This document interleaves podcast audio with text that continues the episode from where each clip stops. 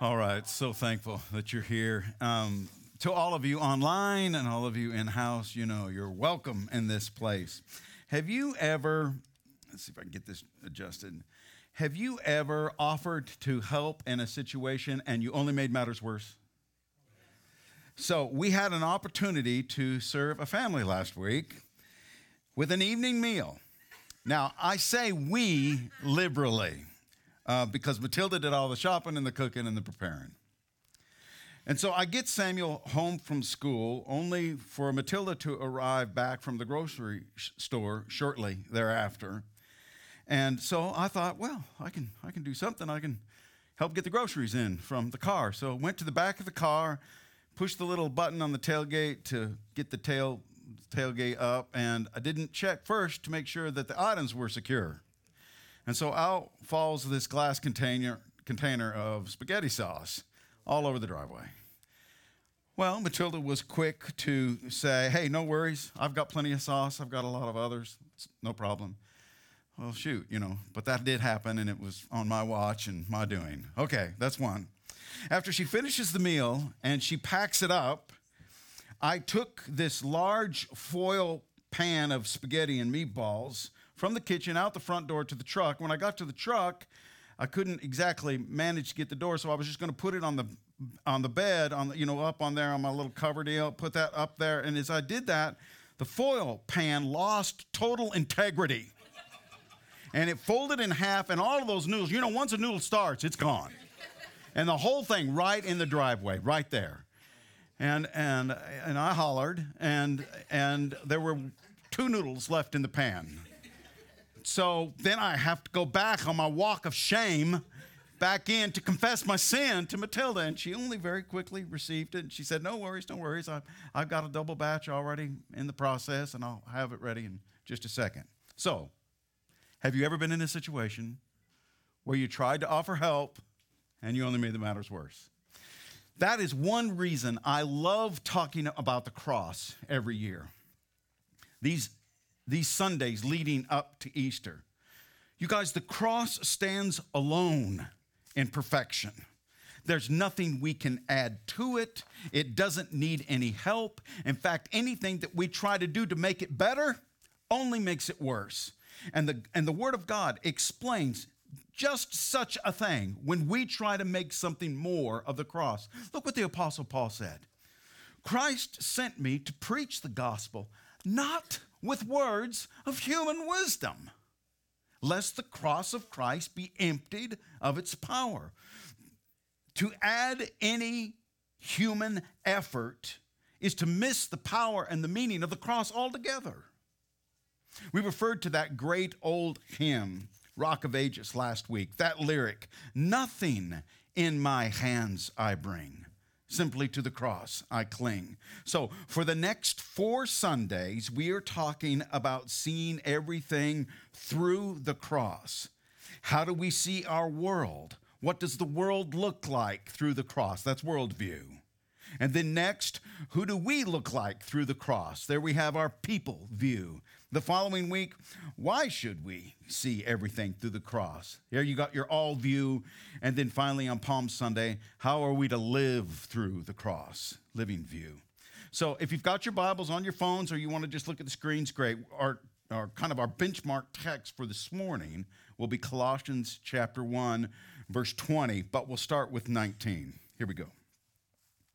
For God was pleased to have all his fullness dwell in him, and through him to reconcile to himself all things, whether things on earth or things in heaven, by making peace through his blood shed on the cross. A worldview is a set of beliefs that influence perception and thought and actions. A worldview attempts to answer the questions, the big questions like who am I? Where did I come from? Where am I going? Why am I here? God's worldview is described in that verse you're still looking at. He placed all of his fullness into Christ Jesus and then sent Jesus to the earth to reconcile everything back to him through the cross. You see, the earth and the universe, and especially the human being, was much different than they are now.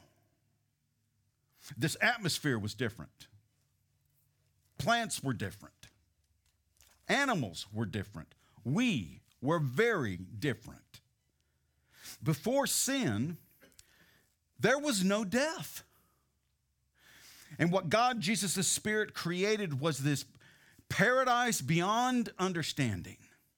But sin introduced decay and disease and abuse and hatred and selfishness and lust and murder and, and on and on the list goes. Everything that is not like God. You think God introduced those things? No, that's the natural result of what happens when people leave God. We came up with all that other stuff. That's what the flesh looks like when it says, God, no thanks, doing it on my own. But God never stopped with this deep affinity for his creation, in spite of us rebelling. So before any of us chose to go our own way and sin against him, God already put into place a plan to win us back, to restore what was forfeited and lost. And God's plan is the meaning of that word reconcile. We don't use that word much anymore. It's bringing back together what was torn apart. Look at the message that's up right there. All the broken and dislocated people, uh, places, pieces, are pieces of the universe, people and things, animals and atoms, get properly fixed and fit together in vibrant harmonies, all because of his death, his blood that poured down from the cross. All of creation will one day return to its pristine, original condition before sin. That's God's worldview. And that is the worldview, that's what the worldview looks like through the cross.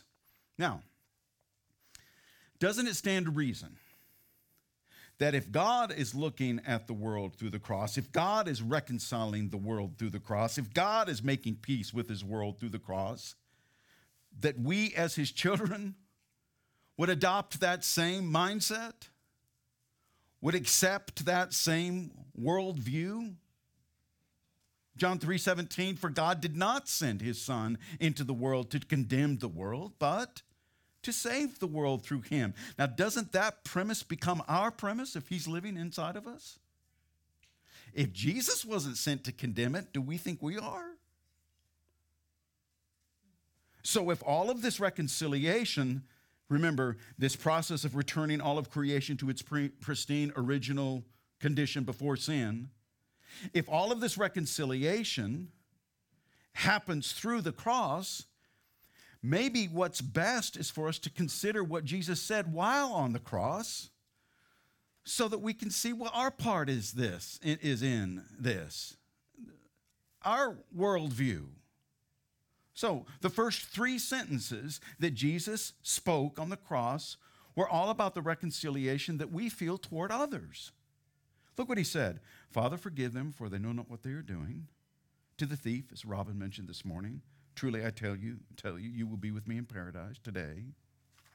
And then three, he says to his mother, Woman, here is your son. And to John, the disciple, here is your mother.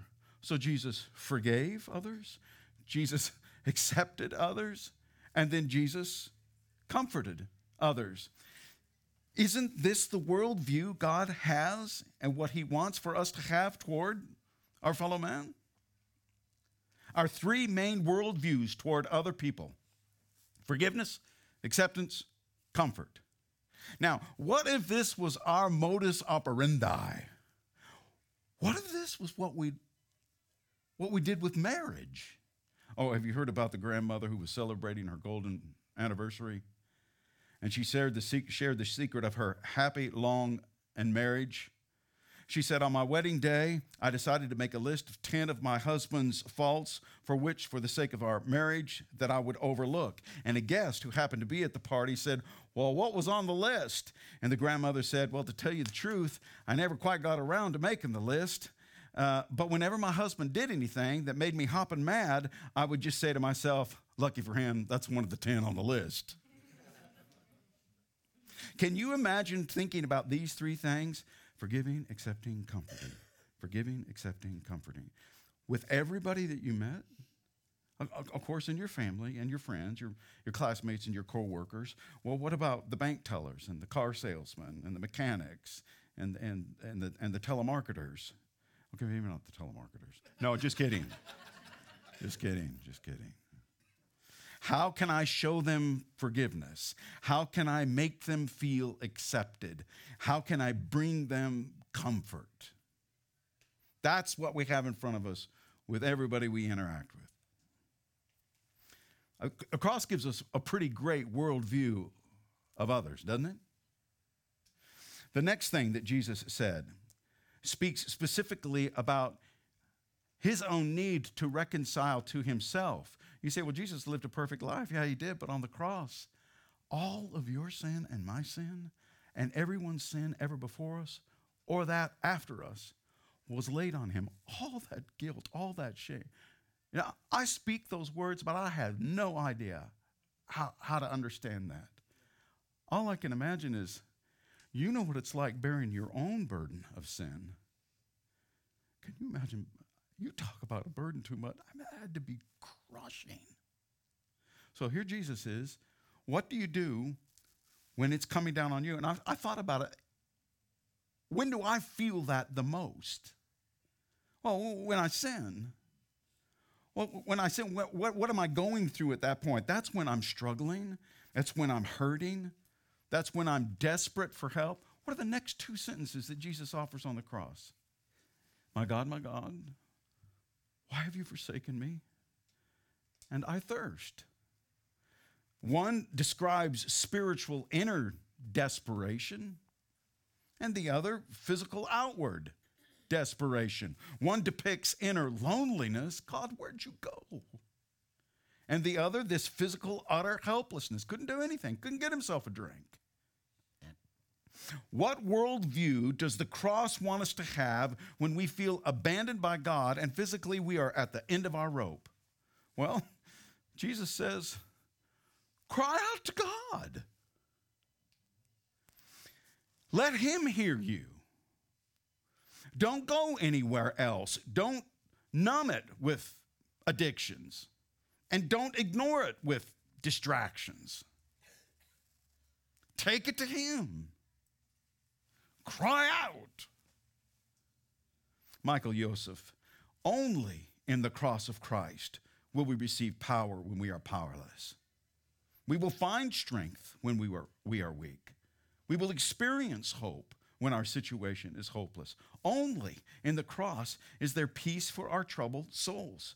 We cry out to God through the cross. C.S. Lewis said, I pray because I can't help myself.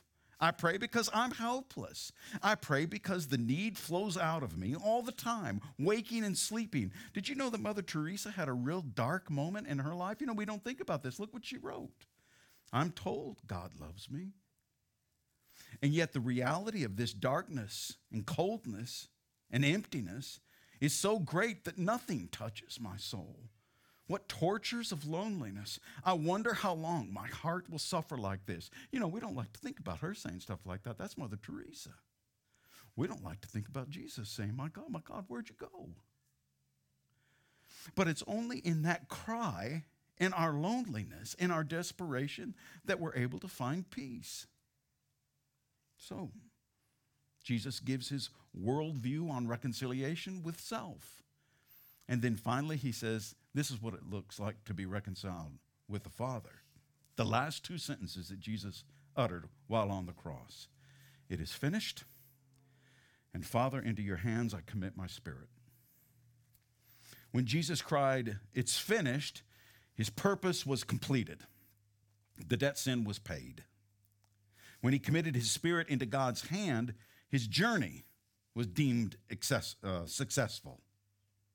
Jesus is giving us our worldview toward the Father as we near the end.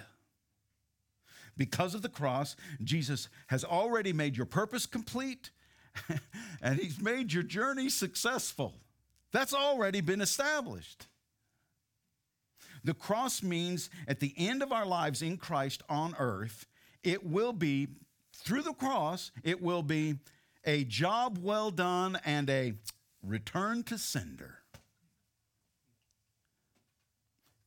There are a lot of worldviews out there. Do you know any that can compare with that? John Stott, a fearless Bible teacher, preacher, evangelist, author, global leader, was born in 1921 and he died in 2011. He was visited three weeks before his death by a dear friend, Os Guinness, a famous philosopher and author. Those names may be familiar to you. Well, after an unforgettable hour of sharing many memories over many years, Os asked John, How can I pray for you? And lying weakly on his back and barely able to speak, John Stott answered in a hoarse whisper, Pray that I will be faithful to Jesus until my last breath. You know, when I read that, I just go, okay, a job well done. Return to the sender. Geographical heart of London is called Charing Cross. It's this beautiful edifice, this tower. It stands literally in the middle of the city. All local distances are measured from it. Its spot is literally today called the cross. Everybody refers to it. A lost child was one day picked up and unable to tell the people that found him where he lived. And they tried and tried to help him see and help understand. Finally, in response to their questions and amid tears and sobs, the little one said, If you'll just take me to the cross, I can find my way home. That is our worldview. That's it. Just get me to the cross, and I'll know how to see the world and I'll know how to see my way through this world. And I'll see that in this world, through the cross, God is making all things new again. Father, we are bombarded with worldviews that have nothing to do with the truth that you've given us. And we're all discombobulated.